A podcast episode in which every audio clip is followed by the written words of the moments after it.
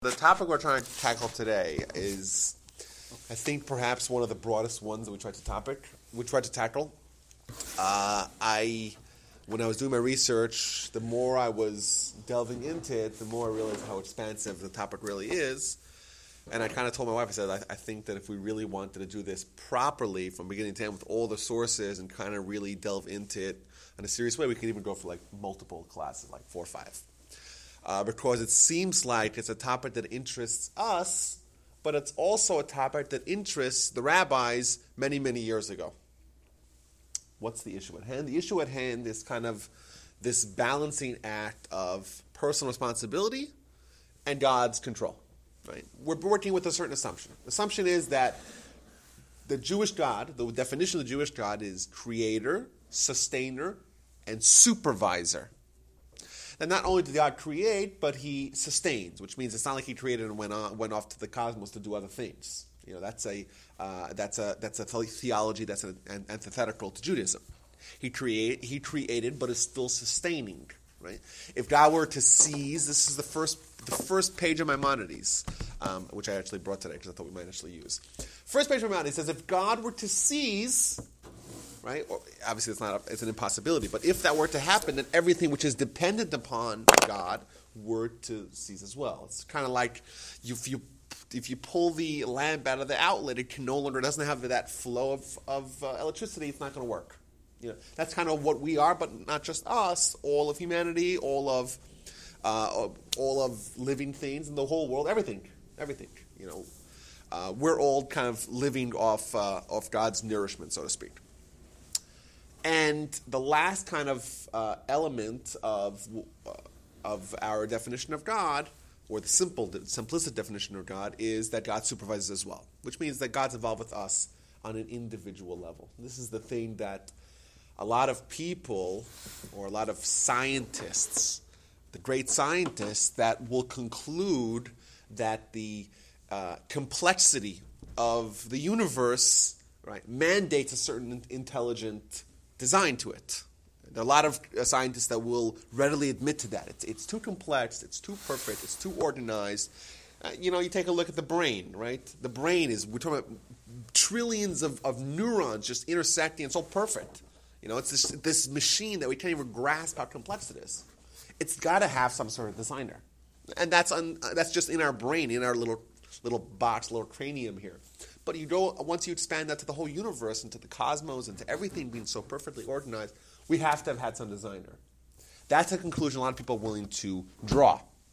However, this Jewish God who relates to us, who, who communicates with man, who gives us a Torah, who speaks to the prophets, right? but who cares about us as individuals, who we could pray to, and that making some sort of impact, a supervising God that that's some, somehow a, a leap too far to, you know, to jump. Because, like, this God who's capable of such grandiose things, why would he care about pity humans? So, the third element that we say about God on this simplistic definition of God, creator, sustainer, supervisor, is that God supervises us as an individual. Hence, right, if we pray, right, God can hear us. That's the uh, very uh, ele- you know, elemental elementary, sorry, aspect of Judaism is that we could relate to God. God gives us a Torah, right? God wants us to have a good life, right? God loves us like a, like, like, like a father.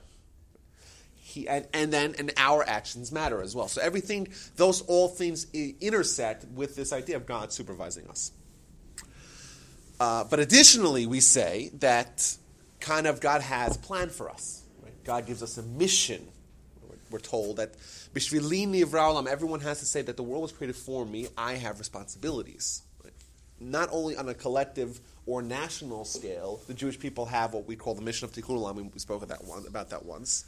Collectively, we have kind of a vision of what we're supposed to accomplish as a nation, but individually as well. We have a mission that we're supposed to accomplish as well, and our tools in our tool set were specifically designed for us individually to help us accomplish what we, what, we, what we need to. So we're talking about a God, we're, we're describing a God that is uh, involved in the most minute aspects of us individually. We call this hashgacha pratit, which means individual supervision. If I do something, uh, if I do something, it matters, right? You know, doesn't change God. Of course, I to get into that philosophical, philosophical discussion. God doesn't isn't impacted, right? But it matters. Okay, so that's the background of, of our of our of our discussion. Now, um, for us, like God gives us a lot of kind of, um, He makes it easier for us to wrap our head around this by giving us all like stamps of like we're all individuals, you know. Yeah, there's so much about us with our DNA. We're, we're, we're very highly individualized entities. Uh, we all have a different perspective on life. Right? You, every two people, there's no two people in the world that agree on everything. It's not possible. Everyone has their own way of looking at things. Everyone looks different. Everyone has a different voice. This thing about there's billions of people in the world, and they don't all sound the same. It's it's just remarkable. Yeah. What's what's the joke? no, I, I always think it's remarkable how you can hear one or two words or syllables and know who's yeah, it's it's remarkable. talking. Yeah, and the Talmud points out says God. There's a very very interesting string of Talmudic statements in Sanhedrin. But one of the things, and it talks about this particular point that no two people look alike. Remarkable. Think about that. Try crafting eight billion uh, uh, faces, and each one of them is, is different, and remarkably different that they're distinguishable from each other. Every single one. Right? It's God's handiwork saying, we are an individual. You're an individual. You're not just like everyone else. You're not just some sort of puppet. You have a mission. You have responsibilities. You're unique. So that's the backdrop of our discussion. So we have this individualized relationship with God. He has a plan for us. And He's involved. He's involved with every aspect of our lives. On one hand. On the other hand, we have responsibilities as an individual, right, from our perspective, so to speak, we have to do things. We have to have a job, we have to have a family, we have to have, have, have personal responsibility, we have to uh, be involved in a community, right? And we kind of have these two elements where, on one hand, God kind of is mapping out our lives. On the other hand, we're kind of, you know, blazing our own trail in life. Uh, on a big scale and an individual scale as well. We make decisions all the time what's the impact of our decisions, right? How much is predetermined and how much is kind of is, is, is, is, up, is, up, is, up, is, up for, is up for change. Um, so obviously we could tell it's, it's a very, very big and broad topic.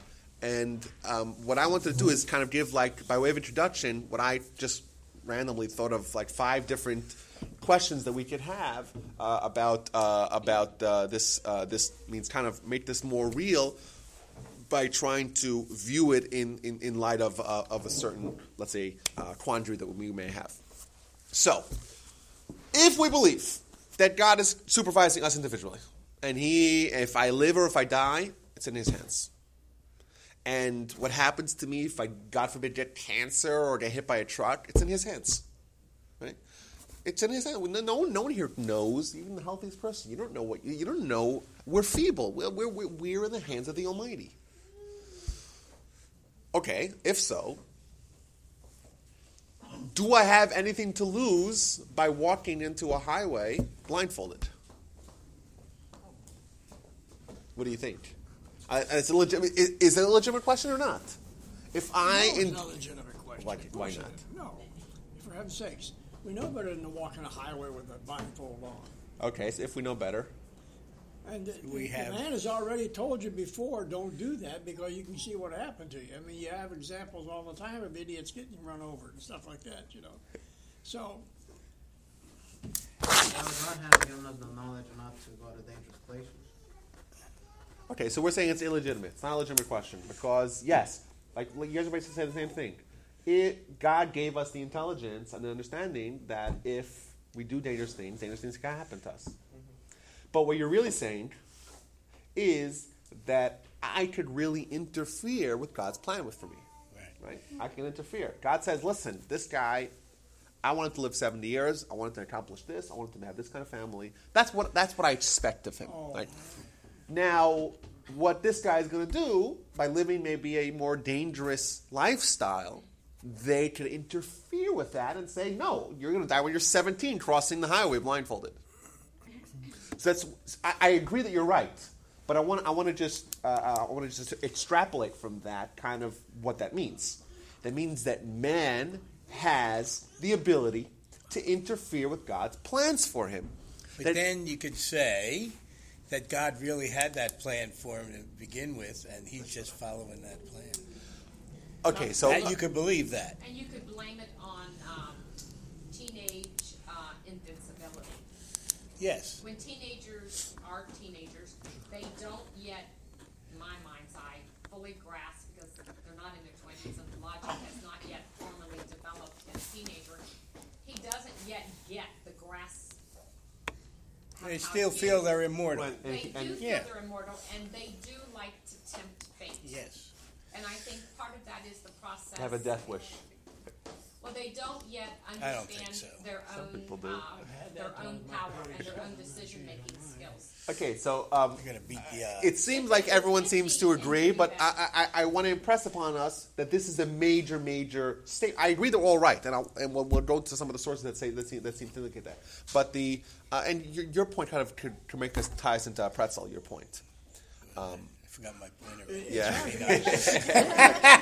Here's God sitting up there in the seat, and he knows everything as it begins, and he knows how it's going to end. Now I remember. And he's probably saying, "Here's what I want John to do," but that dork's going to walk out on the freeway and get run over. yeah. So Why can't he supervise and do something like that? Say, "Don't do that, idiot." Well, maybe he did by giving you some intelligence, like you yourself said. You yourself said, "Hey, God gives you the knowledge, to what he's telling and you. you, and you know, But and God intervenes all the time when we make stupid choices. Is that true? Oh, you believe that? Oh, clearly. Oh, okay. 'Cause to I save to save okay the question is also is stupid choices the same thing as negligent choices? Making the wrong decision It's a matter of perspective because they both do not It's influence nice to believe that. And I think God does have compassion and, and I okay so let's so let's let's try to dig into some sources. But first i have a few more questions here. Just listen to this one guys. If someone gets sick so we all know we all know someone who's sick. We live in the biggest medical center of the world. Tons of times you see people coming in here. They have god forbid you know uh, you know diseases and it's really sad but who made him sick could have been an issue of genetics. Yes. Could be an Okay. issue Okay. But remember, He's talking on a religious basis. all right. But we're working with that back, with backdrop, Yeah, yeah. right? if someone gets sick, it's God who made them sick, right? No. Or God enabled them to become sick, right? God Well, you allowed could it say that because you have the Allowed it to bacteria and the viruses and all these other things are there. He, if he put them there, so then It allows it to happen. He allows It's it to for sh- happen. Yeah. he, we may, can say he allows may it to not happen. have pointed his finger. So, but, uh, someone, let's say, going to seek medical medical attention, or let's talk about it on a different, on a different level. Someone praying to God to grant someone a, uh, a healing. Is that trying to interfere with God? Are we we have part of our prayers, the the Amidah prayer every day, multiple times. We have the prayer for health, Health, and we say that if God, you know, if someone's sick, you know, please God, you know, please God grant them a a, a a complete recovery. What are we doing? Right? Perhaps God is saying, listen, someone is sick, and I- I made him sick. I think maybe he should die because that's what I decided. And who are we to say, you know what? We think it maybe it's better that he lives. Right? Are we once again interfering with with uh, with uh, with what God is doing for us? should we not should we not go to the doctor, or should we should we not pray, or should we? Well, clearly we should pray because that's part of the prayer. I don't think it's interfering with God. I think he's going to go on and do what he wants to do. We've been I think that it's it's it's okay to pray. I mean, it's God's will anyway, and He knows and expects us to pray for those people. But He's still going to do what He's going to do. But it's expected of us. Well, it's about, Interference is act. Well, why pray? Though, Prayer if- is asking nicely. yeah, but why pray if you know that you're not going to? By prayer, you're not going to you change change- the outcome. You change his mind. but you could very well change the outcome. If it is up to God. But it's about the partnership that we have with, With God, God, in yeah. perfecting our world. Partnership. What did I say? I like, I like that word. That's a good oh, word. That's a good. And I would like to add that it, everything that happens in life is opportunities for us to act godly. And what is one of the things that he wants to do is care for the sick. So if there were no sick, then we wouldn't have the opportunity to care for the So sick. So you're looking at it uh, from the perspective of not. It's not about you know what actually can happen with this opportunity for everyone else to. Yeah, it's like there's if everyone was rich, no one would have the opportunity to give tzedakah. You know who says that? Those words, word for word, Rabbi Akiva. Rabbi Akiva was asked the question of why does God make poor people? And he says because otherwise there would no would be any merit for the other people to try to help them. I think the same. So I mean, this whole thing has to do with if everything is predetermined. No, whoa, I never said anything predetermined. Well, wait, if you say if God had, I God has a plan. it- I didn't say No, predetermined. no, Clearly, it's not. Pre- oh well, maybe it is. predetermined versus your, you know, you have your own free choice, or or how do, what's the intervene. interplay? What's Yeah, the right. interplay? I'm, I don't want to. I don't want to look at it. I don't, I don't think that it has to be that cut and dried. Where it's Okay. Uh, some the questions here. If someone is, let's say, uh, you know, has a high cholesterol and is overweight or is obese, and all they want to do is just eat. I, I personally know someone like this, and they take literally like a hundred hundred dollars worth of meat, kosher meat, and uh, no, because a hundred hundred dollars of It's all that meat. salt that's in there. A hundred dollars of kosher meat is a lot is a lot less meat than hundred dollars of non kosher meat. So and he just guzzle, I saw this guy like he's guzzling guzzling steaks, guzzling, and could he legitimately say, "Listen, if God wants me to die, I'll die. If God doesn't want me to die, I won't die." And my actions have no bearing on that. But a lot of or people think are we that saying, way. well, yes. The question is, what's the legitimacy of that?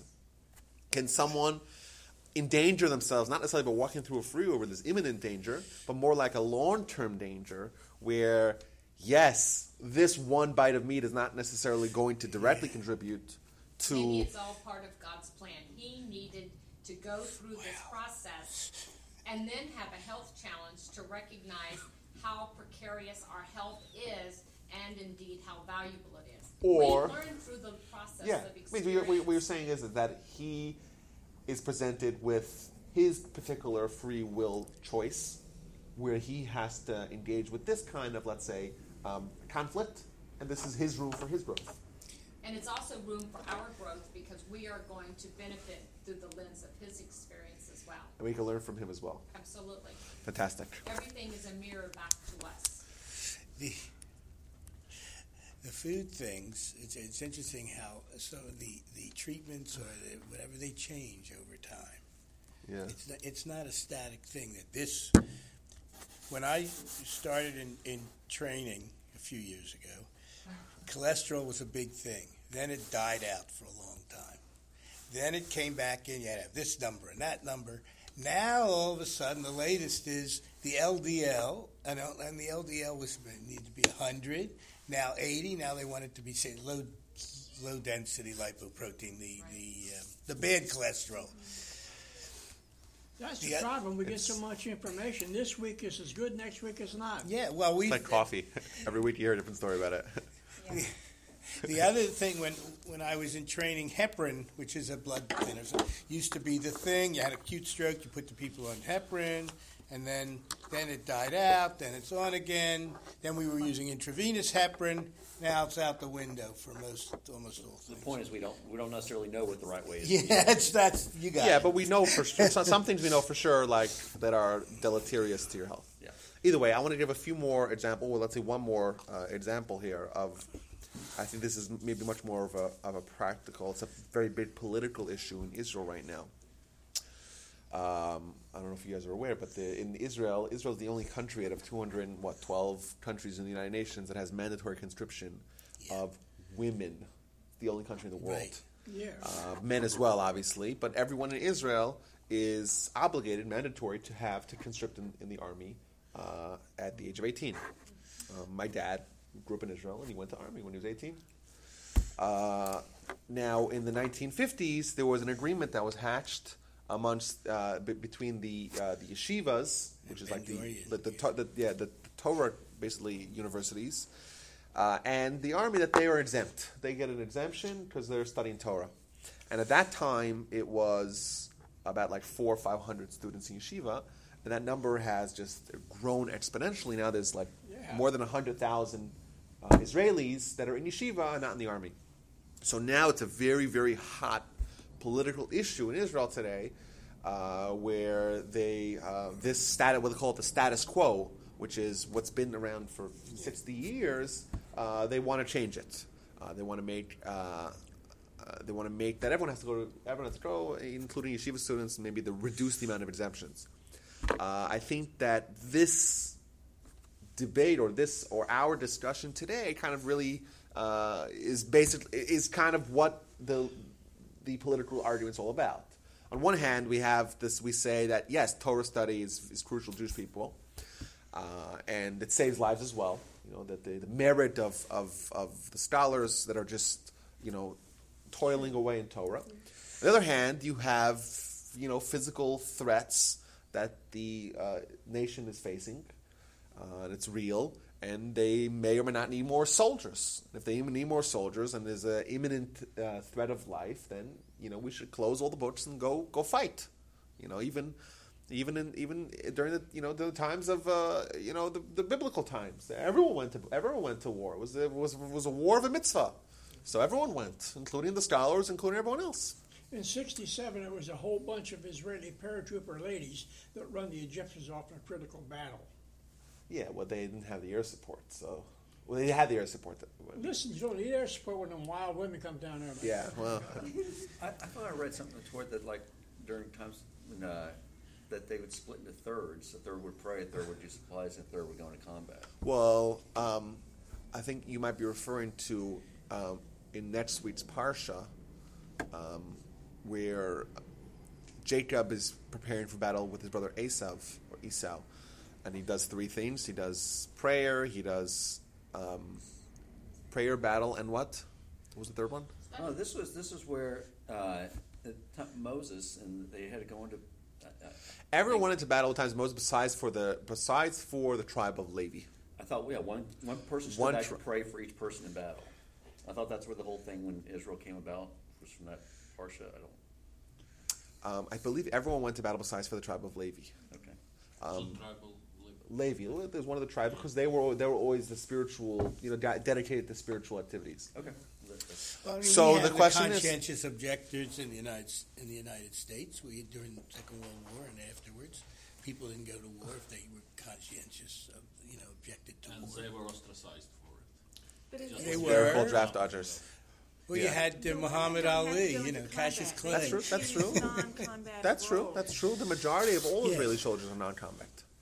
I believe in service for everybody. with- Yeah, well, I, oh, I'm, I'm not trying. I'm just trying to just trying to. I, I don't want to get into the political discussion Right. because there's a lot of different perspectives on it, and there's a lot of different realities. You know, it costs more than one million dollars for uh, the IAF, which is the Israeli Air Force, to train a single pilot. Yeah, same. More than a million dollars. The question Right. is, is that um, kind of uh, expenditure uh, is that uh, necessary for, let's say, a, a group? You know, for this group that this is that. Um, uh, do they actually need that? I mean, do they need to invest that? And that's one. That's one perspective that they made. That the the yeshiva proponents would argue and say, listen, um, you're investing in this, but you don't really need it. You have plenty of soldiers.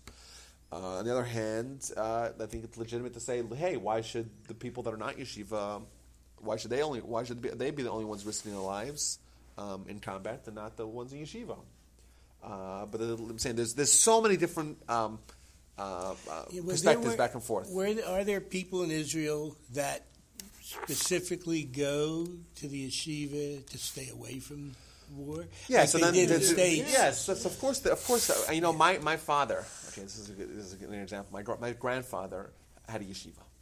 Okay, and my father was also in yeshiva at the age of eighteen, but he wasn't so interested. You know, we didn't have the kind of patience to sit and study. So he he went to my grandfather and said to him, you know, would you mind putting me in your yeshiva so I could get an exemption? You know, kind of gaming the system. He said, absolutely not. And he went to the army. He was in the army for four years. You know, it used to be four years. Now it's only three years. You know. Um, so yes, is there you know fraud in the system? Yes.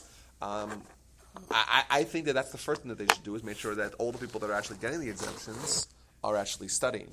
You know, I think that would gain them a lot of uh, of manpower. See, Either way, but I, I think that the question exists. Could we say, hey, we're going to engage in spiritual activities, we're going to study Torah, and if we study Torah, we're doing uh, uh, our fair share to contribute to Israel's plight?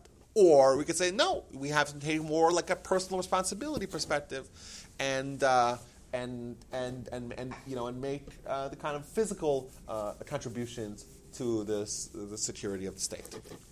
I think it's a it's it's a legitimate uh, argument, and it's a very very uh, contemporary one. Very well, now look, it is one time when the Israel looked like Israel was going to get swamped by these Arabs. I think it was under Nasser at that time.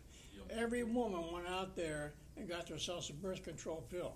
What do you suppose that could happen if they knew how to use an Uzi? Are you suggesting that women are highly complex and capable? Well, they didn't get the birth control pills in '56. It wasn't any. they didn't come out there around '61. Okay, so um, so that's kind of what I, I, I, I think the kind of different layers, different realms we have in this discussion. Um, I want to stress this, and I cannot stress this enough. I don't believe that I'm. I'm not going to try to make any conclusions. I'm just going to try to present the material, because I, I, think that it's it's there's a lot of delicate balances here, like we say.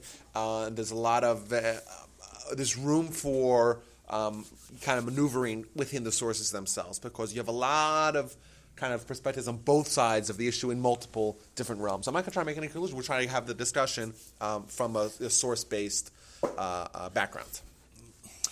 So let's start by talking about, you know, kind of what Bernie brought up, the idea of something being predetermined.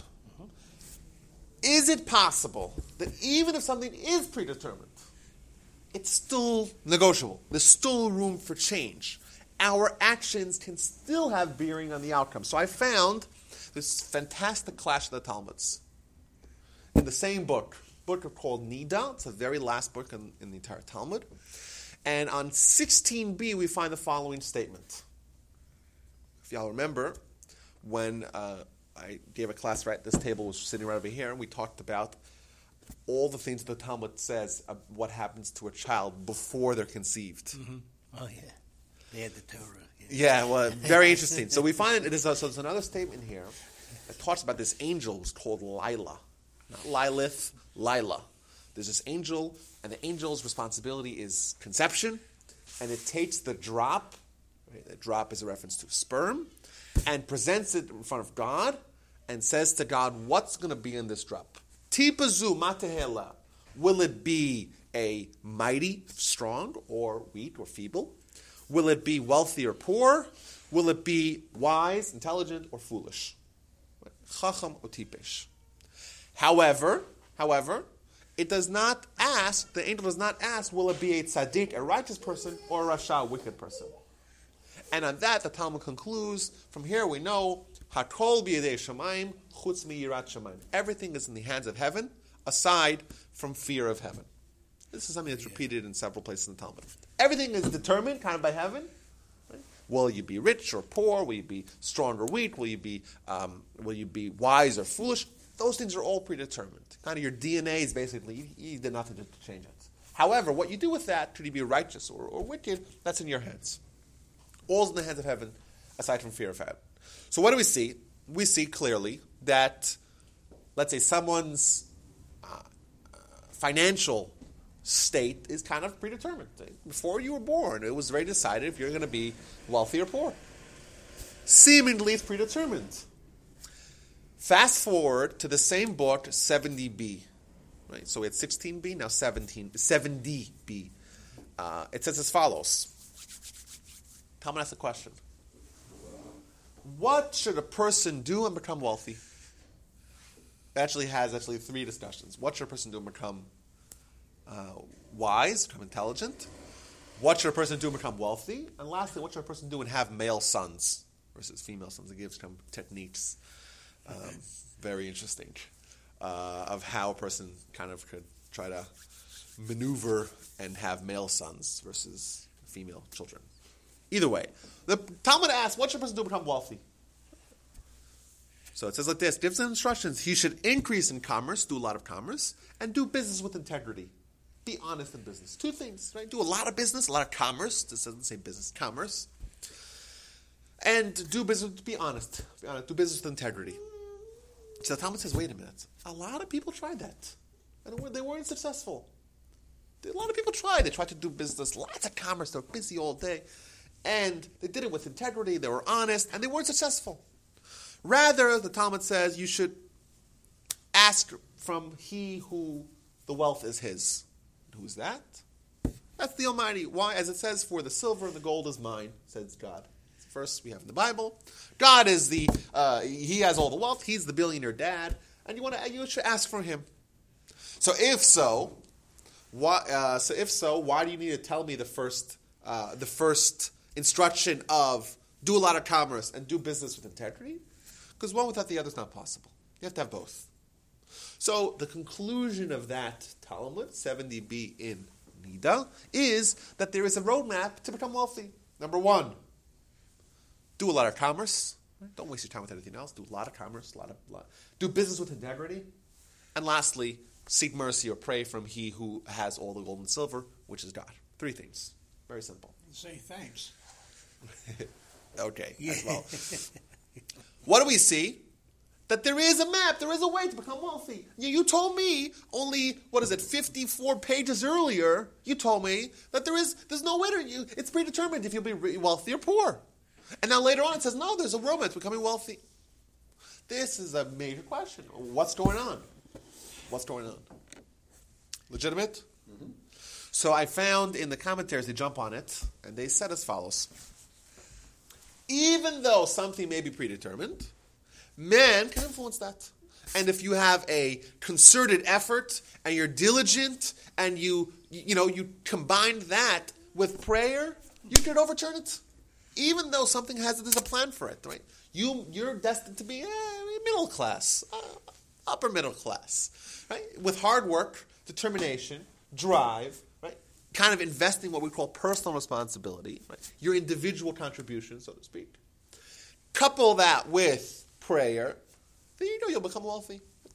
You'll become wealthy. Right? Hard work pays off.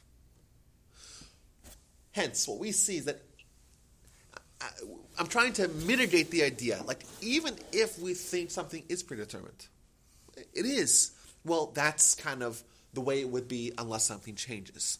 We, like you mentioned, the word I liked the most was we could partner with God. We have a say in the matter. Our actions matter our actions can bear fruit. We have evidence of God changing his mind. Where's that? Oh, I was, um, well, I was thinking of several different times where people have talked with God and tried to change things. Uh, sometimes it worked, sometimes it didn't. Um, Abraham, when he was talking, trying to save uh, Sodom and Gomorrah, that didn't necessarily work, but God was willing, but there wasn't the right number of people. Um, but there's several so you say not only do our actions matter, but even we could kind of change God's God kind of. His mind several times. Yeah, but usually, usually that would be only for the good. Right. Yeah, if God. Yeah, right. King, I forget his name, where God sent the prophet and told him to get his house ready because he was going to die. He was going to die. That's right. And then and everybody prayed. Sackcloth. And sackcloth. And they did this so that's another example where God may say, unless not, unless something changes, it's going to be X.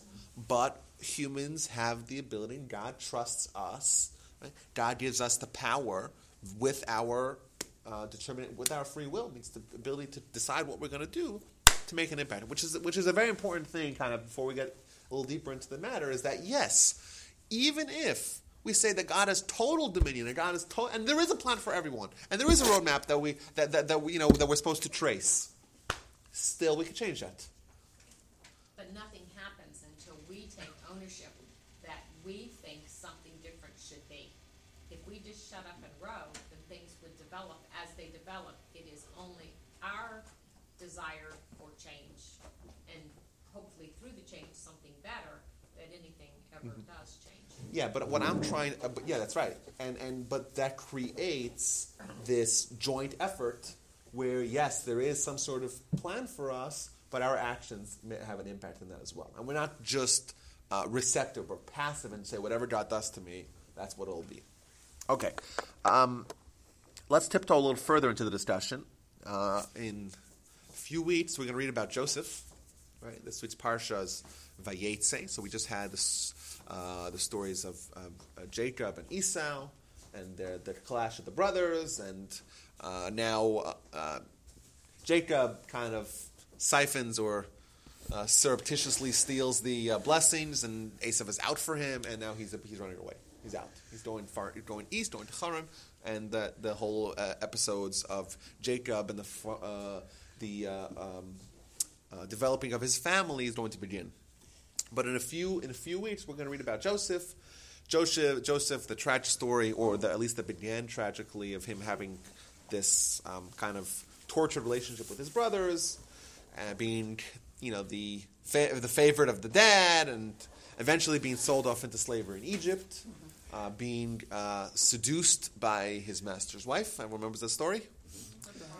Huh? Potiphar's wife? Excellent. And then he ends up in prison. And he's languishing in prison when he is joined in his cell, if we can even say that, uh, by two of Pharaoh's uh, servants the cupbearer and the baker. And they each have a dream. The story, each have a dream. Everyone remembers this? Yes.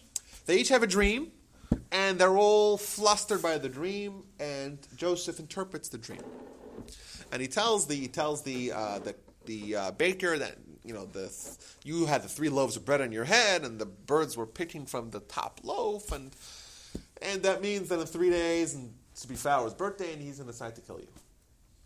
And then he tells the uh, the cupbearer, um, the butler of Pharaoh, that also the three vines is three days, and you're in three days you're going to be serving Pharaoh. Pharaoh's going to reinstate you. Fine. And then he tells him, he pleads his case to the cupbearer and tells him, please, when you get freed, convince Pharaoh to free me because I was here, I was I was uh, wrongly accused. I'm innocent. I was kidnapped from my family do your effort to, uh, to try to intervene on my behalf, I should be granted freedom. And the last verse of the Parsha says that what actually he predicted uh, as the interpretation of the dreams happened. Right? Three days later was Pharaoh's birthday. He took the baker and he executed them and he reinstated the cupbearer. And the cupbearer uh, forgot, uh, did not remember Joseph and he forgot him. And then it's two years later, and then then Pharaoh had his dreams, and eventually uh, Joseph is extricated. So the midrash, the midrash, we say midrash, midrash is is, uh, is a Talmudic era teaching from the authors of the Talmud, but not necessarily one that was included in the Talmud. Even though some midrash, some midrashes are indeed included in the Talmud. The midrash says that the reason why Joseph, the reason why Joseph had to spend another two years in captivity was because he relied on the cupbearer. He told the cupbearer, uh, when you get out, talk to Pharaoh, talk to Pharaoh, and convince him and tell him that I was here, that to tell him that I was uh, that I was uh, placed in captivity, and tell him that I'm here innocently, and try to convince him to, get, to let to let me go. He relied on the cupbearer, and instead of relying on God. Yeah. Mm-hmm. That's what it says. What do we seem to? What does it indicate? That Joseph is held accountable and is punished for doing what we would think is the most rudimentary self uh, self reliance or, or personal responsibility. If you are placed in captivity wrongly, you should do everything that you can to get out. If you know someone is about to go out to freedom, who's going to be in Pharaoh's room every day, doesn't it seem doesn't it seem logical or reasonable that you should try to tell them, listen, you know, I'm here illegally, you know, try to help me. We're pals. I got, you know, I interpreted your dream. You see that I'm, you know, I'm not just another dude. You know, I'm, put together, intelligent. He, the, the, the verses say earlier that he was running the entire operations. You know, kind of like uh, Andy Dufresne, and and he's, we see that he's punished. So this is, I'm saying, this should give us uh, pause uh, when we are just so quick to argue that no, you have to do everything you can, we see that Joseph was punished. Now, I want to make a quick disclaimer. Joseph and Jacob and all Jacob's kids and all those people talking about the in the times of the Bible, these are people that are way beyond us in their spiritual um, um, capacity, capacity and spiritual uh, awareness. So what's what Joseph is held accountable for is something that for us to be a mitzvah. So whatever we're saying about Joseph is Joseph on his level. And we'll see that this, this will come into play uh, a little bit later when we see that it kind of that the proper balance of these two elements depends on who you are as a spiritual being. For Joseph, on his level, any sort of any sort of um, reliance on any man, to him, it was some sort of flaw in his faith. For him, on his level, was a flaw in his faith. For us, I don't believe it would be. But the idea is, for, is certainly true that when someone has that heightened level of faith, to them they have to just solely rely on God. Solely rely on God. Don't try to you know, come up with these clever ways to try to you know circumvent God and say, oh, maybe this guy can help me. You know, he'll help me get out of here. Uh, and why did he bother to interpret those dreams? Oh, maybe because for who? For those two fellas. Well, I'm saying because because that's kindness. You see two people that are just going nuts to have this dream and they know it's significant, but they have no idea what to do. That's for sure the right thing to do. But he shouldn't have said, "Ah, well, eh, you're going to be going free." Like I, this is a ticket to freedom for me, maybe you know, without you know, kind of letting God you rely on God. You don't need to worry about that. May yes. I just take a very short segue on something? Yes. Joseph was so far advanced spiritually yes. we are modern times. Yes. And, uh, is it like a generalization? What about uh, great rabbis, great philosophers who live in our days? What about Maimonides? Would he be also less advanced than Joseph? Would it be a mitzvah for him to try to get out of whatever jail he might have gotten in his time a thousand years ago? Well, yes. So um, we have this idea that's uh, ubiquitous in Jewish philosophy that's called Yeridat Dorot. You heard of that? Yeridat Dorot, which means the degradation of generations, which means that as generations progress, you get further away from prophecy, get further away from Sinai, you get further away from Abraham, you get further away from the great spirituality and more kind of uh, enmeshed in physicality, and it kind of, kind of becomes harder for us to have that same sensitivity to spiritual things that they had. So, so, so yes, uh, certainly Maimonides lives a thousand years ago and uh, towered above his peers uh, is someone that kind of bucked that trend. You know, even though he came a thousand years after the Talmud, but he did things that no one did. You know, he was a, a tremendous genius, and obviously we know like it's just a, an unrivaled genius, and who just accomplished so much, and whose name is etched into uh, into the Jewish psyche for, for forever. Uh, but was he in the level of Joseph? Absolutely not. Absolutely not. Now, it's important to, to say that, to, to, to point out that, uh, I don't know if I gave this example. Did I give this example about the, I don't think I gave this example. we look at the capacity of individuals to be almost kind of a reflection of the capacity of society. So, in our history classes, we're talking about the cessation of prophecy. No one could become a prophet. Right? Even Rabbi Akiva came only three, four hundred years after the prophecy uh, period had ended. He was incapable of prophecy. Why?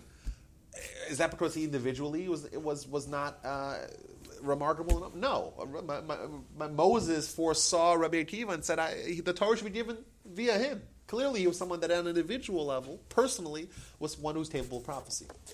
Point is, is that the society was not meritorious to the level of of of, uh, of being capable of having a prophet amongst them. So someone once gave the example of like if you have a, a light bulb that's 15 feet in the air, if, you know, if this roof was 15, if this ceiling was 15 feet in the air, even the tallest, you know, even even Akeem Olajuwon, who's like what seven foot two, he still can't change change the light bulb. Because to change a 15 foot light bulb, no matter how, regardless how tall you are, if the light bulb is 15 feet in the air, you won't be able to change it unless you're standing on something. So no matter how great the individual is, they won't have uh, that same capacities unless they're standing, so to speak, on the shoulders of, of the nation. And if the nation is, is one that is capable of having that, that, that level of, of greatness amongst them, well, then that person has that uh, expanded opportunity and is able to maybe reach the higher levels. But you know, even though I'm not sure I wrap my head around that they had higher spirituality in, in biblical times, uh, that does not resonate with me. But even though that is so, they still had very human qualities and failings. Jacob um, was a master of deceit. He turns out to be on the receiving end of a masterful deceit. Jacob is hoisted on his own petard with his coat of many colors, for which at one Joseph? time Joseph was, yes, he has this coat of many colors Yes. that is his pride and joy and it is Potiphar's wife that identifies him by that coat of many colors. So I'm not sure I go there with Yeah, you. but but remember, that someone's personal failings being of, of uh, absolutely. We never claim this is a very important point. Even Moses, the greatest man that ever lived, is the most uh, castigated uh, individual of the Torah. Right. Because, and that's I think the lesson the Torah telling us so much of his flaws is to hammer home this idea that we don't deify people, no matter how great they are, you know, and um, we don't we don't uh, ascribe any divine qualities to any human. We don't. That's very important. Well, if those brothers were so advanced, why did they sell their brother off? Indeed. Not only that, but what they did to the people who raped Dinah. Uh, Judah is even held to account that he did not take personal responsibility at a time in which he could have. And Simon, my, he was not a nice man. What he was able to lead that band of brothers to do. Um, Why don't you clarify? Because he's saying you're equating him saying that Jews were more spiritual, higher level of faith with personal, uh, you know, char- you know, without having character flaws, which I think those two I things can be see the higher different, level right? of faith Yes. in them. Um, um, I'm missing that. Well, faith may have played a more important part in their lives. They had a lot less things going on in the in their their And lives still in they those were days. capable of doing dastardly deeds. Dastardly, nice. Still, Um, I, I think there's a few points here. Okay. I think point number one, and I think you guys might, um, disagree. yeah, I think you certainly will, is that we cannot read the stories of the Torah on a simplistic level. Simplistic. Not to mean that they weren't literal, and I do believe that Simon and Levi slaughtered the whole town. Yes, but it's not shouldn't have been on a simplistic level. That's number one. I'm trying to justify them when the Torah doesn't justify them. Right? The Torah, the Torah calls them out. Jacob calls them out. Indeed. And they had some flaws. And also, number two, someone having flaws does not necessarily uh, take away from their heightened spiritual awareness. And in fact, the opposite is true. But if they had a heightened spiritual awareness, why would they go to I I think I think that they went specifically there because of their heightened spiritual awareness. To them, a spiritual uh, uh, malady of the magnitude that would allow someone to go, uh, you know, just uh, brutally rape their sister is something which is so, uh, i i you know, is so evil that has to be eradicated. Means I, I'm, trying. I'm trying. I'm trying to turn the tables here. I'm trying to say that yes, because of the heightened spiritual awareness, they, you know, they act. They acted in a way which is maybe uh, a little bit uh, not so grounded. We would say. Uh, but uh, I think the third point that I want to say is that uh, uh, we mentioned this once before, uh, multiple times before, that the Talmud declares that some the greater a person is, the higher the level of, of, of conflict with their Yetzer Hara, with their temptations. So yes, if someone has temptations, of course, of course they're going to have temptations. In fact, they're going to be much higher than ours because they're that much greater than us. But my point being, these aren't small I, I'm, I'm not, I'm not, I'm not going to And challenge they that. have. I'm not gonna challenge the that. But remember, not tell us these are they people- Have these internal wrestlings for selling their brother, putting him in a pit, and they. I do not remember reading that they have this internal angst for years over it. Uh, uh, okay, so um, but remember that's a, that might be a simplistic way of reading it. Uh, if you open up some of the commentaries, they have these great debates as to what was the legitimacy of this decision to do that. Um, uh, they would- originally there were those that said let's let's put him down. Remember that? It says uh, one brother said to the other, which whenever time it says brothers, it's always referring to those who have this brotherly, you know, which is Shimon and Levi, Simon and Levi, because they were the ones that felt this. Uh, um, Hatred of him. well, this hatred, but that was based upon. Well, they, they're the ones who who slaughtered the town because of because it infringed or because they encroached on their family, so to speak. Yes. They went nuts with family. So, so yes, they, there was this. Um, uh, you know, they had a uh, desire at some point to put him down. Uh, what was what's the legitimacy of that? There's great discussion about it. I'm saying, I'm not saying that they, that they, that they were justified, uh, but the point is, is that they, it wasn't mindless. It wasn't that they, that they were mindless savages. Okay, but either way, this is an idea that we find everywhere that um, that the uh, individuals of biblical times uh, had a much greater uh, spiritual sensitivity than we have. So is it because God slowly, with this successive generation, historical period, withdraws a bit of No, they get. potential spirituality? I, I I don't think it's. I, want, I don't want to blame God. I, I want to. I think it's. oh, it's. it's not blame. Maybe it's a plan. Um, I, I think it's I think it's the result of, of kind of the longer we're here on Earth, the longer we have kind of an earthly centric view, a physical centric view of life, and the further we are away from God, kind of uh, uh, interfering with us on an individual level, the further we are from prophecy. That's just the, the you know regression is natural. Uh, regression is very natural when you are further and further away from, let's say, Sinai, from the great uh, sages of the Talmud, further away from the forefathers, further away from, from Adam and Eve, kind of being direct recipients of God's handiwork. So if we are going to be partners with God in the perfection of our world, which is what we talked about Yeah. was our mission for Yes. even incarnating into these lives, then it seems to me that the job is going to be more challenging with each Or, or, generation. or it's cumulative. So whatever efforts previous generations ha- have contributed, you know, our minor, um, our, comparatively minor, well, it's, it's, it's, cumulative. So if they did 99.9% of the job, we have that just, you know, one one thousandth left that us, you know, uh, much smaller beings kind of contribute in that, in that, in that, in that sense. So yes, uh, comparatively our contributions are be little, but uh, the uh, culmination of all the contributions together are going to culminate in something uh, very grand.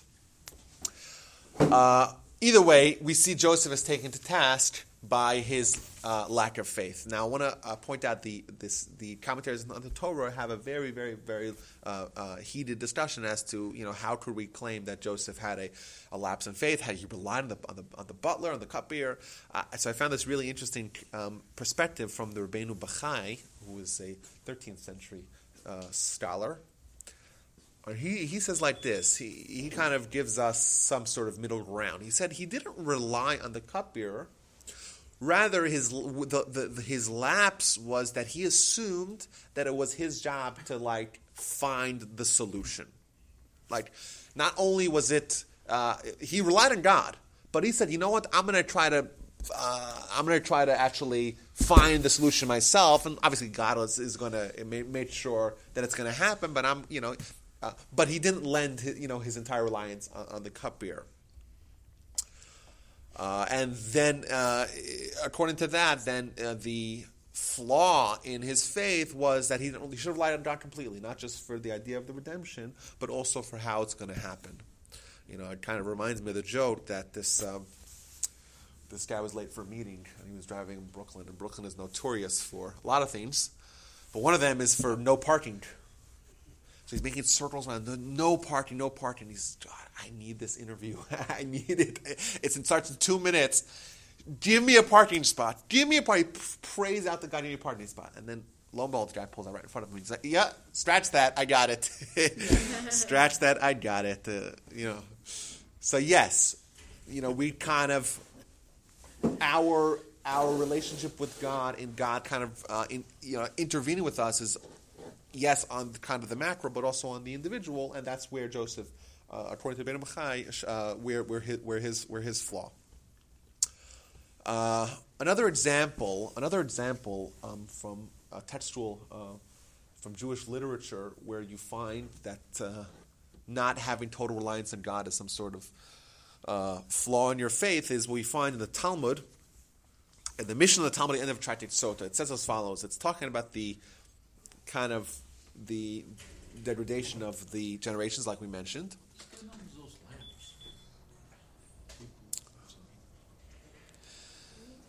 So it is. It says that when the temple was destroyed in the year, what year was the temple destroyed?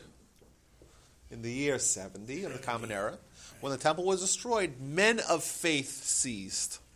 Says when when uh, you know it says when when that happened, then kind of that was really the last times you had people of faith. So the Talmud says, what does it mean, man of faith? What does that mean? We were faithless to begin with before the temple was destroyed. That's why God destroyed. Well, okay, maybe maybe even individuals of faith, whatever, uh, and not, not just collective uh, collective uh, uh, uh, rejection of faith. The rabbis themselves were the culprits. They poisoned the whole place up there.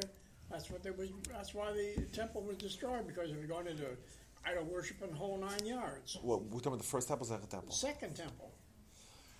Okay, the the background of the second temple is um, uh, the Talmud says is that it's because of sinat chinam of ceaseless, uh, uh, of needless or uh, hatred, uh, Jews Jews amongst Jews. But um, hopefully next time we study we'll cover this. Um, that there was lots of different factions. You're right. There was there was a lot of infighting amongst the Jews, a lot of uh, sectarianism, and that kind of culminated in this uh, void of strong leadership that the Romans filled, and eventually, uh, it, the, you know, there was the revolt in the year 66, and it kind of blew over, and the temple was destroyed. But either way, the temple destruction marked a certain point in time where the Talmud says men of faith ceased. What are you saying? Are you saying seized? S E I Z E? Oh yeah, uh. C E A S E D. Oh, Ceased. ceased. Sorry. See, I couldn't understand what you were saying. Ceased. Okay, got it. stopped, ended. Uh, so the Talmud says, what does it mean, men of faith? What does that mean? Uh, um, uh, Anshe am- um, um, uh, Anshe amanah, like emunah. What does that mean? So um, Talmud says this is referring to people that don't have faith in the Almighty, Oh, that that, that the people that do have faith in the Almighty. Those people ended, uh, ceased. What does that mean?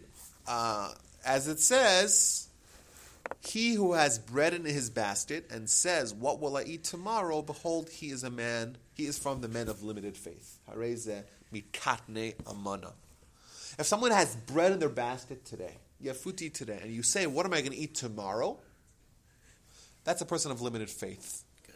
Right? People that have bread today and they worry and they don't worry about tomorrow. I have bread today. Do you mind to take care of tomorrow? Those are those are men of faith, and that ceased at the time of the destruction of the temple. Uh, so we really could take this in two ways. We could take this in two ways. Uh, we could eat. We could say number one, hey, look, you know, if you have food today, if you're taking care of today, and you're worrying about tomorrow, you're not. We rely on God. God gave you enough for today. Well, don't worry about. He'll worry about tomorrow, right? It's a certain lapse, a certain flaw, a certain uh, um, lacking in faith. Right? That's that's a legitimate takeaway. What's the other takeaway? Well, we have seen so many people who had bread today, but tomorrow starve to death. Right? Yeah, So that's a literal it's- thing, yeah. Yeah, it's a legitimate worry. Okay. Who doesn't have an IRA? I think it has to do with lack of trust. Okay, uh, but There's a lack of trust in in uh, in God that He would provide. They, they lost that because they see that the temple was destroyed, so they could take away their food. So as there was a crisis of faith in that, okay, but is that a good thing or a bad thing? It's clearly presented as a negative thing. Yeah. And perhaps, could we argue, perhaps, that if we have bread in our basket today, we ought not worry about tomorrow? Is that the takeaway? No. Why not? Be appreciative of what you have. Well, for sure we're appreciative of that. The question is, should I worry at all if I, what am I going to feed my kids tomorrow if I have food for today? Yeah. Yes. We would. But, what's the, but, but wait, the Talmud seems to say that that's a lack of faith. Well, maybe it is, but it's it's it's, it's a real it's You have a reality. responsibility to care for yourself as well as helping your neighbor. Okay, but but maybe I should rely on God. And well, you ask God for I- food again for tomorrow. Bring it on. We don't know if we'll be around tomorrow. So you say that we shouldn't ask, we shouldn't worry about tomorrow. Yeah. We shouldn't worry about it, but we can take personal responsibility and plan for it. Okay, so it's very interesting because the words of the Talmud it says ve'omer, and he says someone who says, not someone who worries or asks. It's it, it's not so clear. It's a little there's a little bit room for ambiguity as to what exactly uh, is uh, this quality of lack of faith. But either way, I'm saying I I said, listen, you know, this is the level of faith, whatever that may be. But if someone's saying, listen, I food today, I'm not thinking about tomorrow, I'm not worried about tomorrow, I'm not doing anything about tomorrow, I'm not saying where what I'm going to eat tomorrow, that's a certain level of faith. And that's a level of faith that is not for us. Why? Because the Talmud itself says that stopped at a certain point. It wasn't demanded of subsequent generations. It's not something that we're capable of. of, of uh, not we're, we're capable of that. We're not going to have that same relationship with God where it's so real and it's so God's so involved with us on an individual level that we're going to say, uh, "What do you mean? If your dad was a billionaire If you doubted a billionaire, you have food for today. You didn't see. You open the cupboard, it's empty. Right? If your dad was a billionaire, you lived in this massive mansion, and you open, you have food today, and the cupboard's empty. Would you be worried? No. You wouldn't be worried, right? So if we really had that kind of real, tangible relationship with God, we wouldn't be worried. Right. We wouldn't. But that's not a level of the world that that realism in spirituality is something that we're not there. It was it, was it, it, existed before the temple. It was people actually had that kind of relationship, and maybe it's something that we should know about. It's an ideal that we should recognize that it is possible theoretically to reach that level of faith. But for us, if we don't have food in our cupboard for tomorrow, we don't have the level of faith to say, oh, it's God's responsibility. My dad's a billionaire. Let him worry about it. Why should I? Why should I worry about the food? You know. Uh, if if one if my kids walked into the cupboard and didn't see food, they wouldn't be worried at all because they know that their, their parents are going to take care of them. We don't have that same kind of real relationship with God, and that's okay. That's a level that we know about. We can maybe strive to achieve. We probably won't achieve it because even the Talmud says it's not it's not for people post temple period. You know, when the temple was around, the idea of God was so much more uh, present and you know in people's consciousness that's something you could expect of people. Today, not so much. So is that considered a bad thing? Well, I think it's a reality. It's a reality. Yeah, it's a certain re- good or bad. yes, it's it's a reality, and it's uh, it's unfortunate that we cannot have that level anymore. Uh, and it's remarkable that people did have the kind of relationship. You know, they if you, like I said, they really saw God as their father, who was a billionaire. The cupboard's empty. I'm not worried about it. They had that relationship, and that's remarkable and that's something that maybe we could you know, reclaim in some capacity.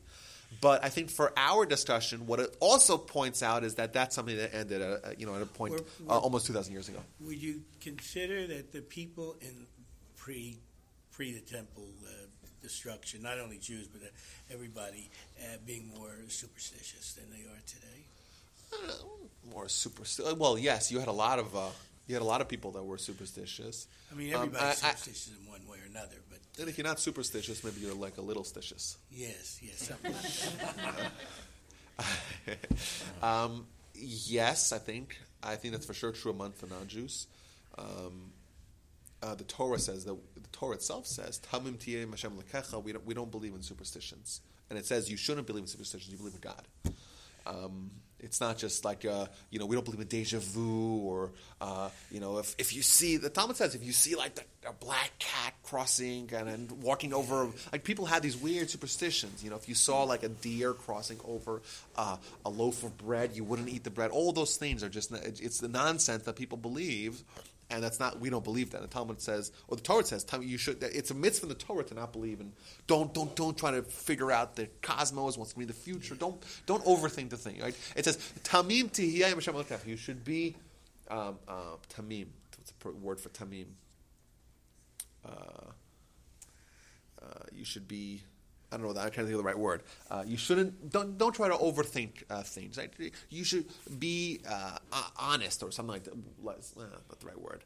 Uh, be pleasant with God, or just be. Don't uh, be.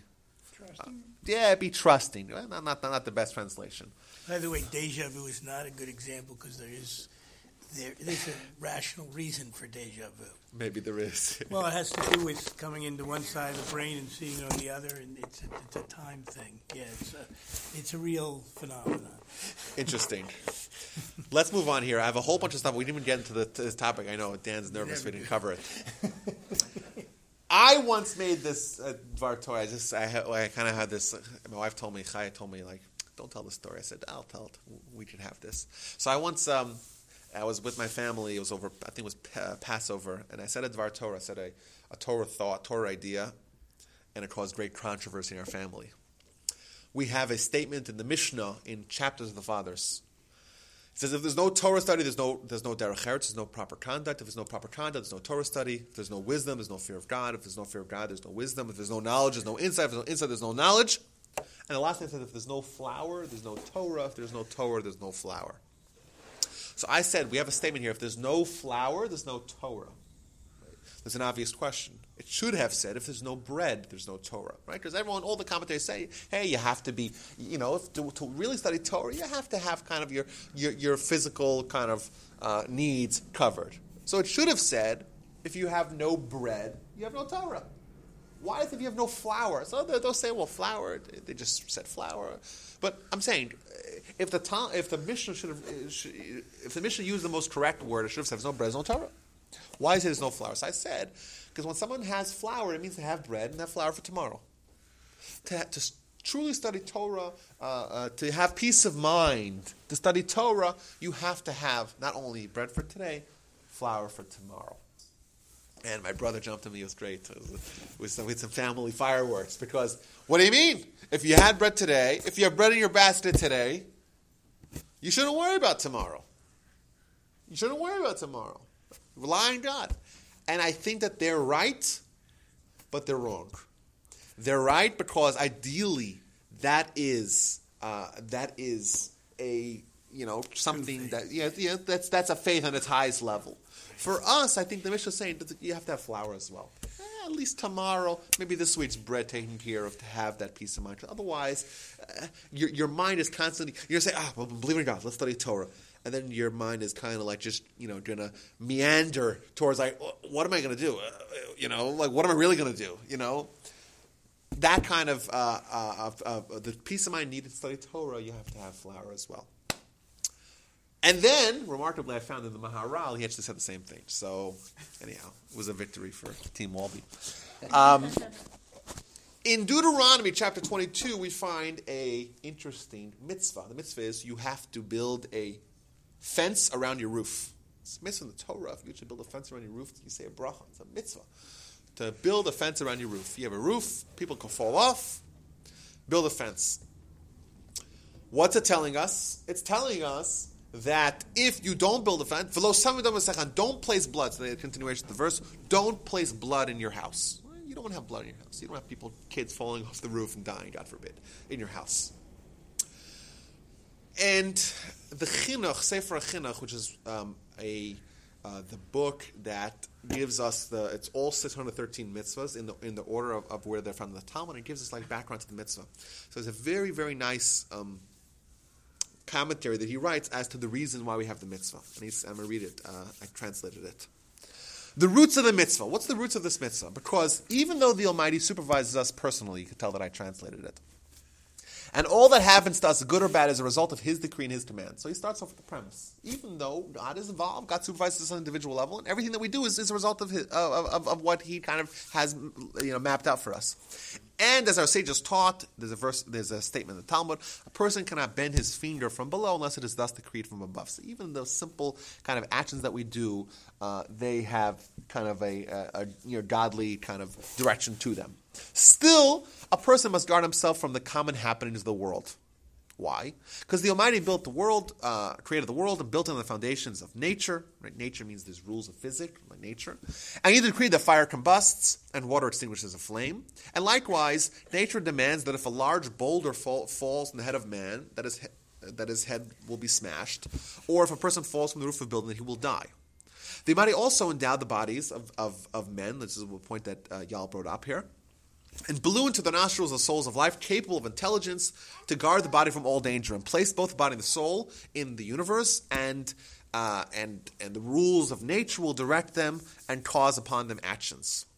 Because this is an important sentence, because the Almighty subjugated the man, the body of man, to nature, therefore He commanded man to protect from accidents.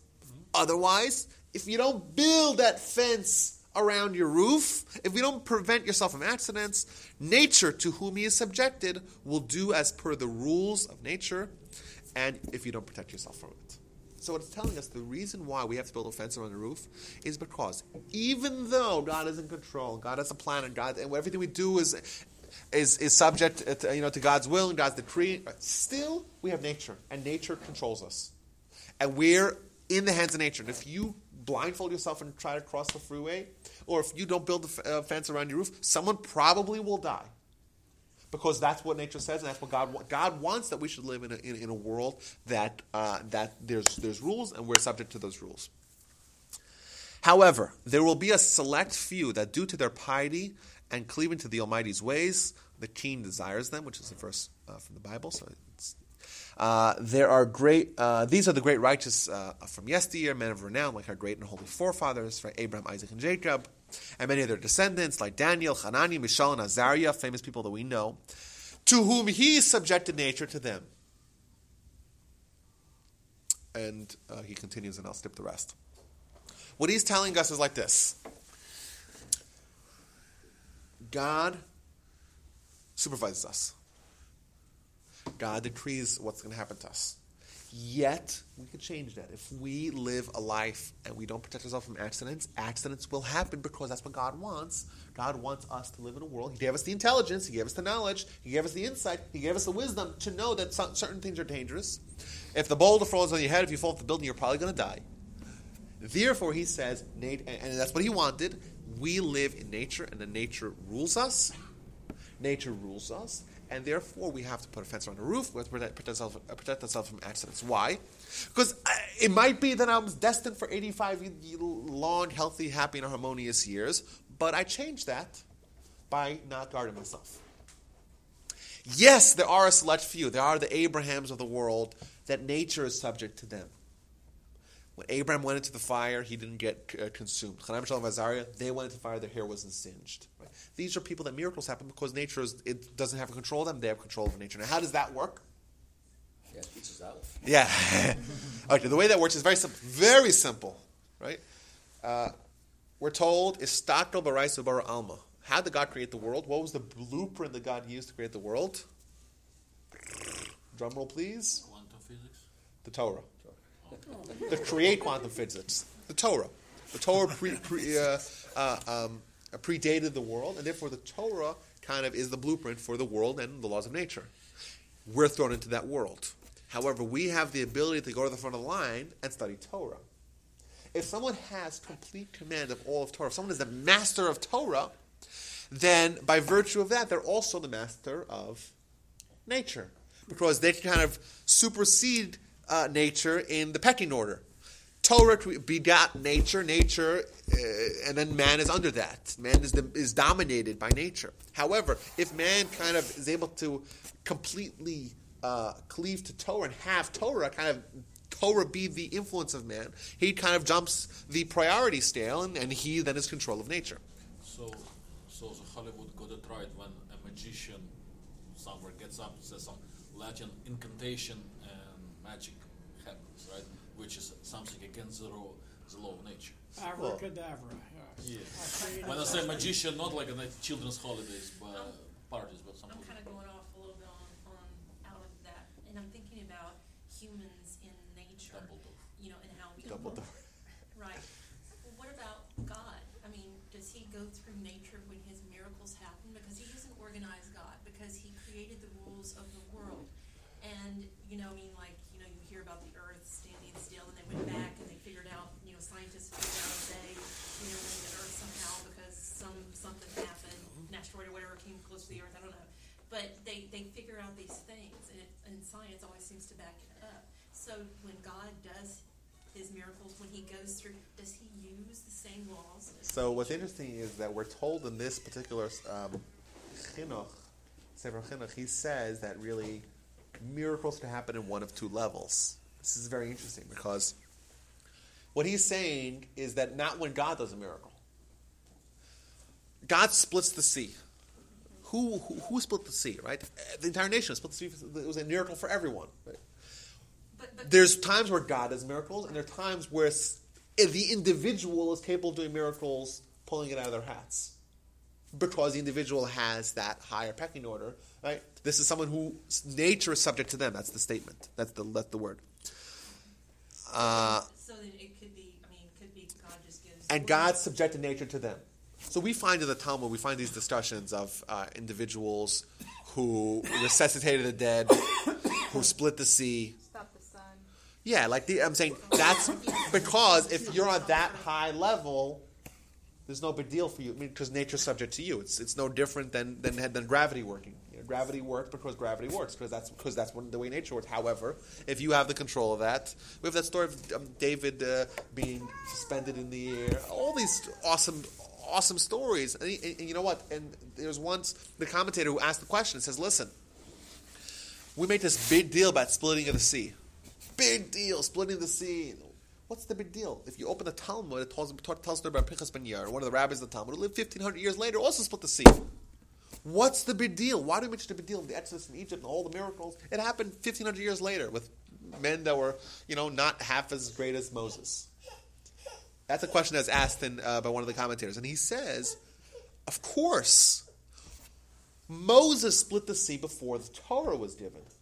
So that's a miracle. That's a real miracle. That's God intervening with the way things are supposed to work. Once we have the Torah, it's no big deal to split the sea if you have that Torah on such a high level where you become a master of Torah and by virtue of that a master of nature. The miracle of the Exodus was that preceded the Torah. So in answer to my question, then, then God can work through nature or he can choose not to.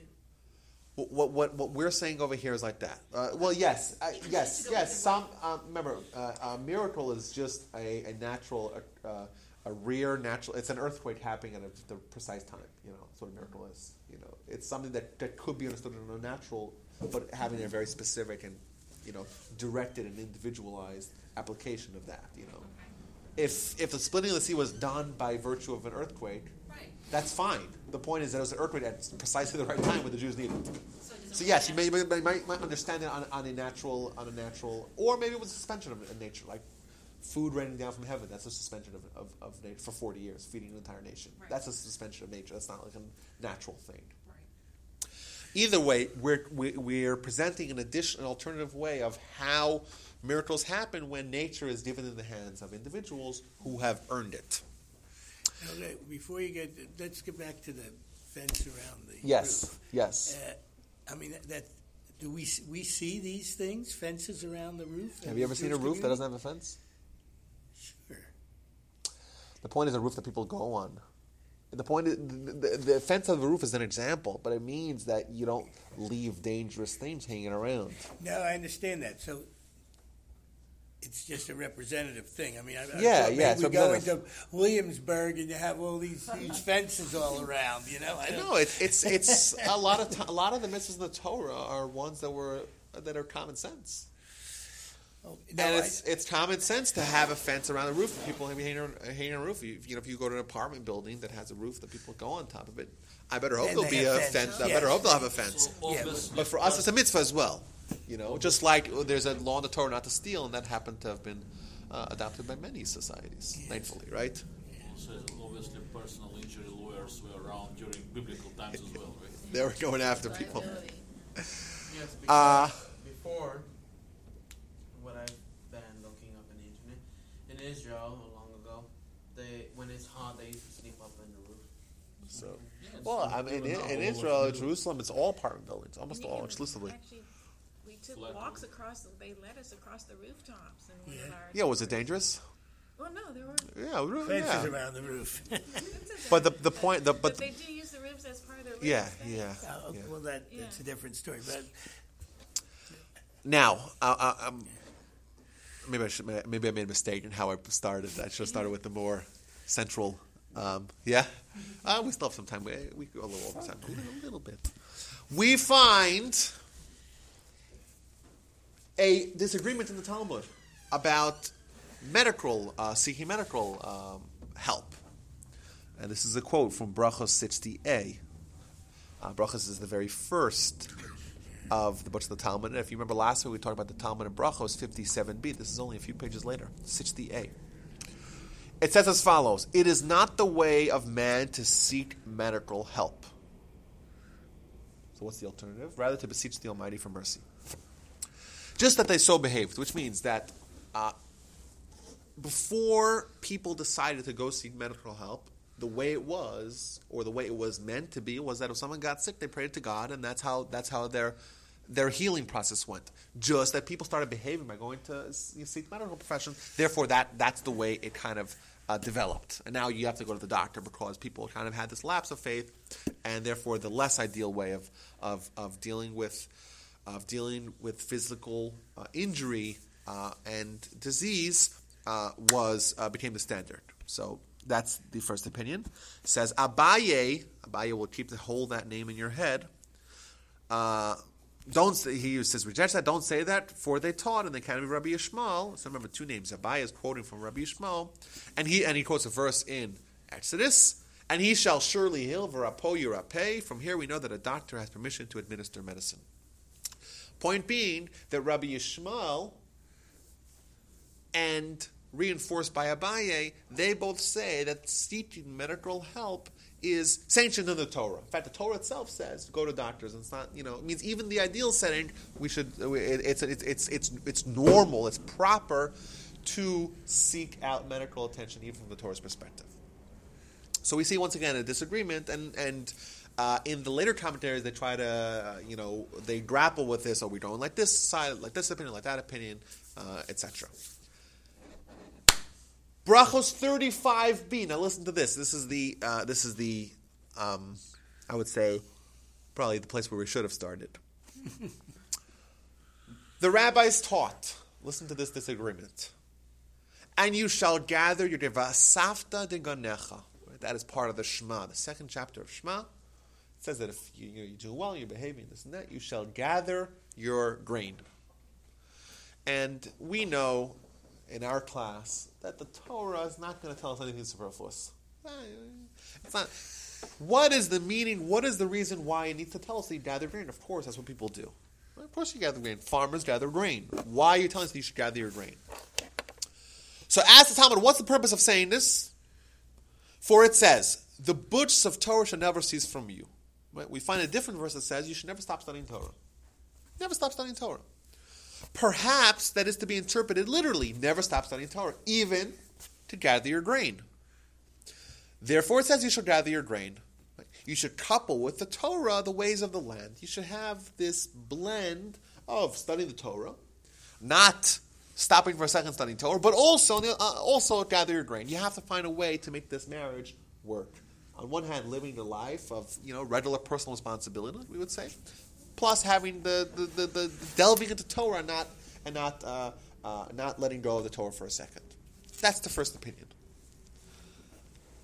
These are the words of Rabbi Yishmael.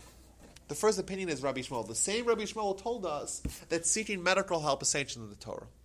Very much what we would call today a very pragmatic approach.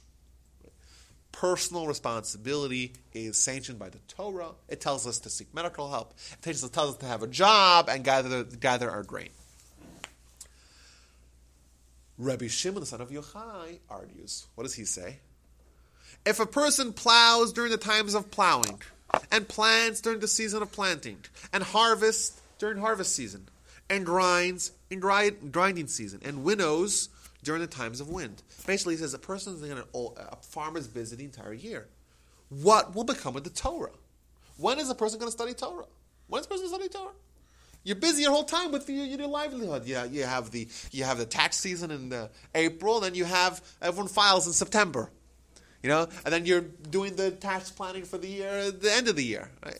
You're busy the whole year. The farmer's busy the whole year. Everyone's busy the whole year. There's high season, the low season, but you're, you're always busy. When are you going to study Torah? That's what Rabbi. That's what Rabbi Shimon asked. So what's his response? Rather, when Israel is doing the will of the Almighty, then their work is done by others. If you do the work of the you study Torah, you don't worry. God will take care of you. Your, your, your father is, a, is the billionaire. Let him worry about, about, about feeding you. Don't worry about it. That's when you're doing the will of the Almighty. And when Israel is not doing the will of the Almighty, then the work is done by themselves, and additionally, the work of others is done is done like is done by them. welfare. Well, okay, okay, okay, yeah, maybe.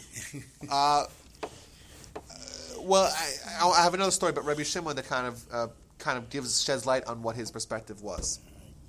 So we see a disagreement on our very matter. According to Rabbi Yishmael, he says find this middle ground. Torah is very important. Having a personal responsibility is very important. Find you, you have the Torah and live and live and live a life. That's Rabbi Yishmael. Comes along Rabbi Shimon and he says, "What? Uh, you're always going to busy. You'll never study Torah. Rather, if you actually, if you completely devote yourself to God, He'll watch out for you. Your work will be done by others. Don't worry about how, how that will happen." Says Abaye. Once again, the same Abaye that we quoted. Many did like Rabbi Yishmael. Many people acted like Rabbi Yishmael and, and succeeded. like Rabbi Shimon, and did not succeed. What he's telling you is that evidence has shown, or uh, uh, experience has taught, that there are a lot of people that tried to do what Rabbi Shmuel did, right? Tried to have this nice blend, this nice marriage, and it worked for them. Some, and a lot of people tried to do like, like Rabbi Shimon, say, I'm just condemning myself to Torah study, and they did not succeed. Interestingly, he's not picking sides. What he's saying is, a lot of people tried this and worked, a lot of people tried this and it did not work. He's basically taking an experience driven model, right? Means tested model of saying this seems to work more than that. that. Uh, it seems like he's not saying he's not saying that one of them is more legitimate. He's saying one of them just happens to work better than the other one. Uh, in there the was something about uh, where did I read it? Was either Talmud or, or actually in uh, Deuteronomy about limiting your limiting the amount of work in order to study the Torah. Oh, Maimonides says. Minimalize. Maimonides says, listen, everyone has to work. Gotta work, and you should work at least three hours a day and study the rest of the nine, the other nine. That's what he says. Um, the Maharsha, one of the one of the one of the primary commentaries on the Talmud, what he tells us, I think, is very crucial uh, to understanding kind of what it means for us. Uh, this Rabbi Shimon that we quoted. So you said welfare. There's a um, Rabbi Shimon is one of the pivotal characters uh, in the Talmud. Uh, he lived under Roman uh, oppression, and there's this great story about him. Actually, kind of basically the story of his life, uh, where uh, this is I'm quoting. I'll read it from Hebrew and I'll kind of translate as as we go along. Rabbi Yehuda, Rabbi Yossi, and Rabbi Shimon were talking, and there were a bunch, of there were a bunch of other people. They're listening to the conversation. And Rabbi Yehuda started off by saying how beautiful are the actions of these Roman hosts. He's saying, look, they built uh, uh, markets, they built bridges, they established bathhouses. We know the Romans, when they come in, they organized things, they updated everything, they built the roads, they built the infrastructure. And Rabbi Yossi was listening there, he was quiet, he didn't say anything. And Rabbi Shimon, he says, What do you mean? All everything they did, they did, they did for their own benefit.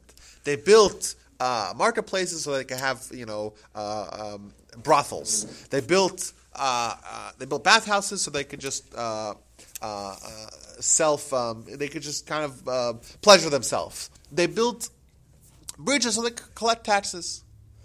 That's what they had this conversation about the merits of the Romans. And there were other people listening. And one guy said, "Ah, I just heard Rabbi Shimon bad-mouthing the Romans. I'm going to go tell the Romans. He went and told the Romans, and they said, Yehuda, Rabbi Yehuda, the first one who praised the Romans, he's going to be elevated. So he, he got a position.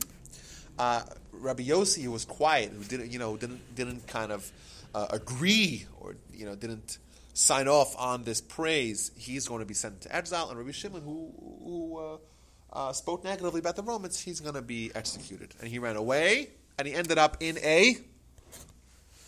Rabbi Shimon Bar Yochai, where did he end up in? Cave, wasn't it? Booyah. He ended up in a cave. 13 years. That's right. So what happened? This is the Talmud describing uh, the cave. It says.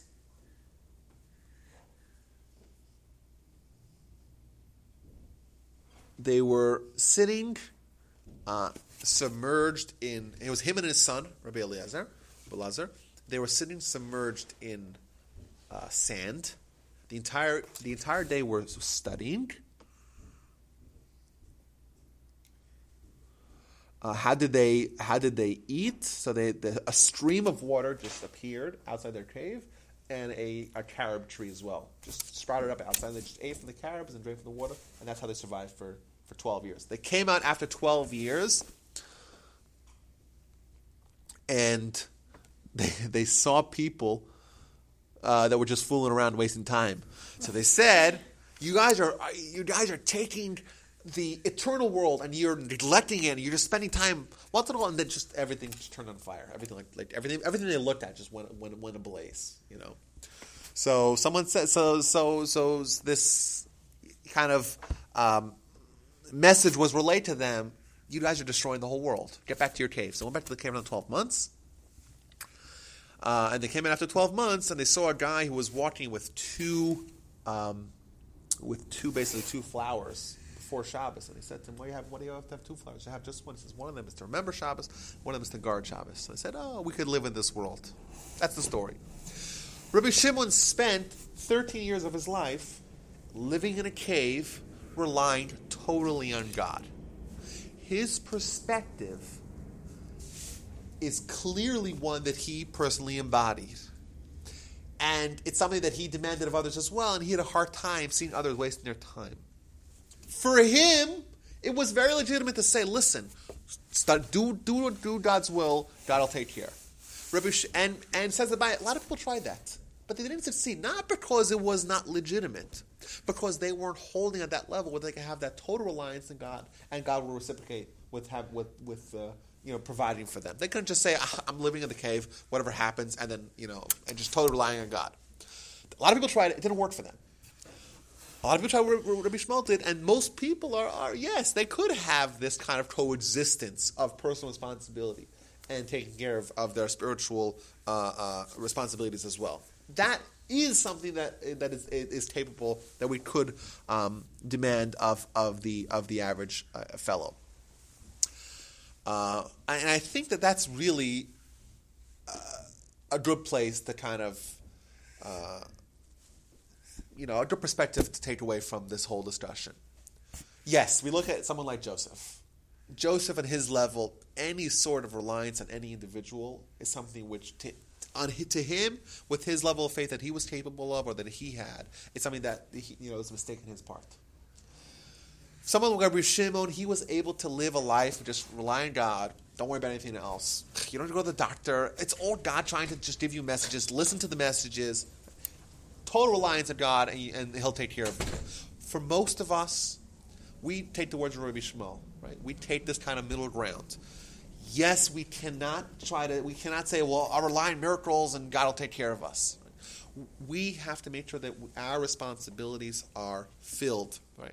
We have to have this coexistence of our spiritual and our physical lives. And we're told Moses on the footsteps of of uh, of, of the Red Sea, he starts praying to God. Right? They, they're faced with basically annihilation. They have the the the, the uh, armed uh, Egyptians coming after them, and they're they're faced with the sea. And Moses starts praying. And God says, Ma like, why are you praying now? Now's not a time for prayer. Now is a time for action. Right? That's also a perspective that even for Moses, there's times for us to say, listen, I need to do something. God expects me to do something. We don't believe in the partnership word that you said at the beginning. We don't believe that we just that God just has this plan and we're just, just kind of filling in the dots. We're partners with God in the plan. We're creators as well. Co-creators. Hashamayim, Shamayim laShem, v'ha'aretz nasan livnei adam. The the uh, heavens are for God, the land is for us. Right? That can mean a lot of different things, and it's used in Jewish literature in a lot of different ways. Uh, but one of the ways that, that, that we use is that yes, there's this coexistence. There's there's God doing godly things in this spiritual realm, and there's our responsibility on this world. And this world is ours, and we can decide, we can make the most of it. Our actions matter. Our actions have impact, and that those two things of of of having that relationship with God from the heavens and our responsibility from earth, those things together, uh, for us, I think, is a, is a very is a very healthy uh, healthy outlook. Uh, lastly, I wanted to share my grandfather's perspective on this uh, because he kind of turns the issue on its head. Um, he says a lot of people, when they talk about faith, faith in God, relying on God, you know, they're making a huge mistake. If you feel like you're giving up anything by saying I'm relying on God, if it's if it's if it's a leap for you, it says I don't know what to do. I, I'm all nervous. Okay, I'll rely on God. You know, if there's any sort of of, of uh, feeling that like you're being different than what is natural, that's not faith in God. Faith in God means that you actually have this relationship where that's normal. If someone actually has faith, they don't know it. Because them, that's just the reality. If you think, oh, you know what? I'm going to give up on that, or I'm going to not rely. I'm rely. I'm going to rely on God. Like you make a decision to do that, that's not relying on God. That's you know that's that that's playing the lottery. That's hoping. Uh, you know, relying on God means that this it's a relationship where that's a reality. I'm not giving up. I'm not forfeiting anything. That's just the reality of my relationship. I'm doing what feels natural to me. Faith, and in, in, in this particular uh, uh, discussion of the interplay, the interface between faith and personal responsibility, as you grow, as you develop as a spiritual being, your relationship with God will become more natural, and it will feel very natural to pray when you need something. And that's where you're holding, and, and you won't feel like, I'm going to do an act of faith now. It won't feel out of character right, to act in a faithful way because that's just who you are. That's not something that that's not something which is a, any sort of leap or any sort of uh, uh, level that you're trying to ascend to, just you know for the moment. It feels very normal. And as you grow, it, it, it, you, your um, reliance or the, this balance will, will will will grow or will develop as well. I think that's a that's a, that's a healthy uh, uh, kind of conclusion for us. That yes, there's leg- we didn't really take any sides, and we saw perspectives from both matters. And I think that both of them uh, have legitimacy because it kind of depends on where we are. Uh, for someone to say, "Listen, uh, how can I give ten percent of my money to charity?" Ten percent. You know how much that is? Ten percent. You know what it makes my my tax bracket?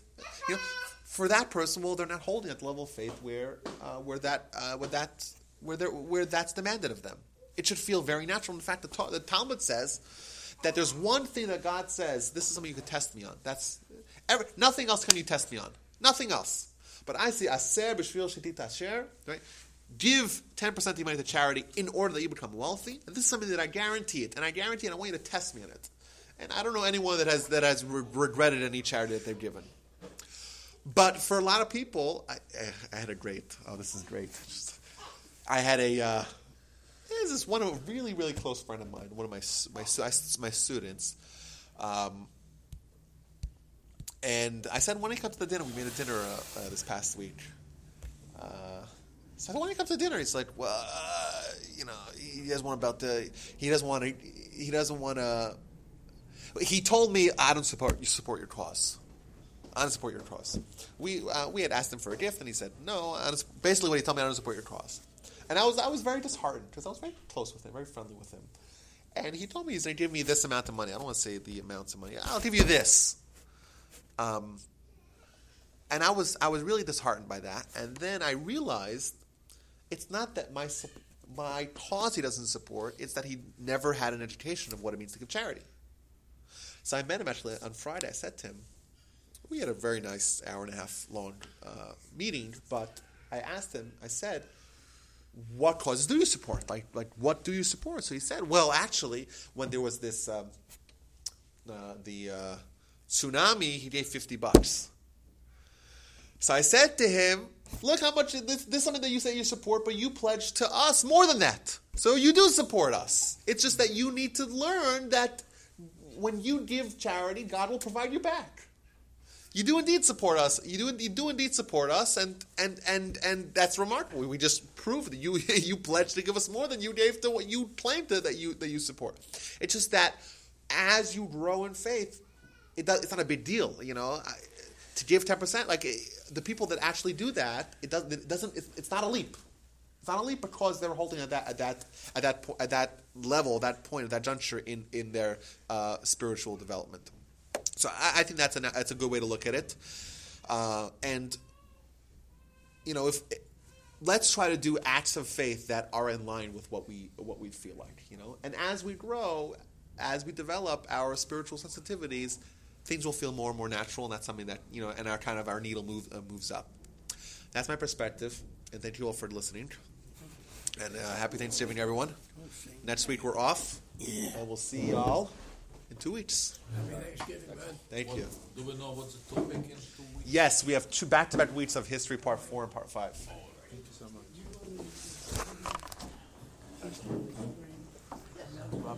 Yes. Hey. Jonah. Uh, hey. Jonah. Jonah. Jonah. Hey, nice to meet you. How you doing? Thank you. Come back. Yeah, I, this is the second time. I know you've seen me before. Yeah. Yeah, I came once before and then good. one I couldn't come. Oh, I did